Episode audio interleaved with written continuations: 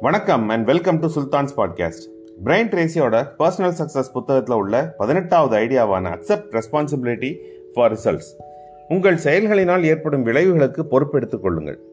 சிறப்பாக செயல்படுறவங்க எல்லாமே தங்கள் செயல்பாடுகளுக்கு நூறு சதவீதம் பொறுப்பெடுத்துக்கிறவாங்களாம் காரணங்களும் சொல்வதில்லை பல பழி போடுவதும் இல்லை. முக்கியமாக புகார் சொல்லவே மாட்டாங்க. அவங்க நினச்சபடி காரியங்கள் நடக்கலைன்னா தோல்விக்கான பொறுப்பை ஏற்றுக்கிட்டு அடுத்து நடக்க வேண்டிய வேலைக்கான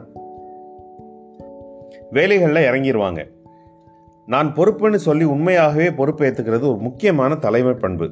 நியூயார்க்கில் நடத்தின ஒரு சர்வேல மூன்று சதவீத மக்களுக்கு தான் அவங்க என்ன வேலை செஞ்சிட்டு இருந்தாலும் சரி என்ன தொழில் செஞ்சிட்டு இருந்தாலும் சரி அவங்க தங்களை அந்த தொழிலுக்கு முழு பொறுப்புங்கிற மனநிலை இருந்துச்சான் அவங்க எப்பவுமே நிறுவனத்தில் நடக்கிற செயல்பாடுகளுக்கு கூடுதல் பொறுப்பு எடுத்துக்கிறாங்களாம் ஏதாவது தவறு நடந்தாலோ இல்லை ஏதாவது தோல்வி வந்தாலோ தைரியமாக சொல்லுங்க. என்னோட தவறு தான் எல்லா மனிதர்களும் தவறு செய்வாங்க.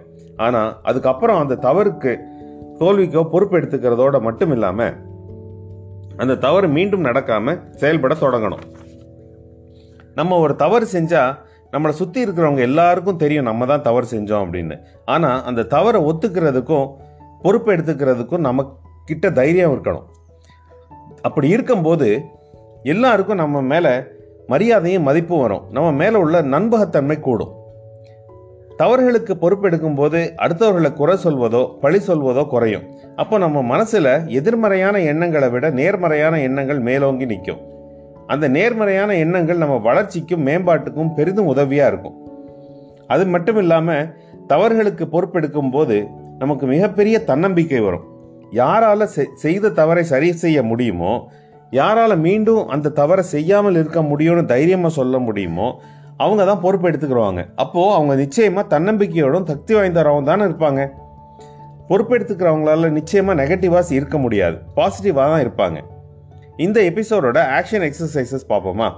ஒன்று உங்கள் தனிப்பட்ட வாழ்க்கையிலையோ நீங்கள் பணிபுரியும் இடத்துலையோ உங்களை கோபப்படுத்தும் அல்லது மிகவும் வருத்தப்படுத்தும் சூழ்நிலை என்னன்னு யோசிங்க. இப்போ உணர்ச்சி வசப்படாமல் அந்த சூழ்நிலைகளுக்கு நீங்கள் தான் காரணம். உங்களோட காரணம்னு உங்களோட கோபமோ வருத்தமோ மறைஞ்சு போகிற வரைக்கும் சொல்லிக்கிட்டே இருங்க. ரெண்டு யார் தவறு செய்தாலும் அவர்கள் குறை கூறி காயப்படுத்தாமல் அடுத்த முறை சரியாக செய்யலாம் என்று கூறி பழகுவோமா? மீண்டும் அடுத்த எபிசோடுடன் உங்களை சந்திக்க முறை நன்றியுடன் சுல்தான்.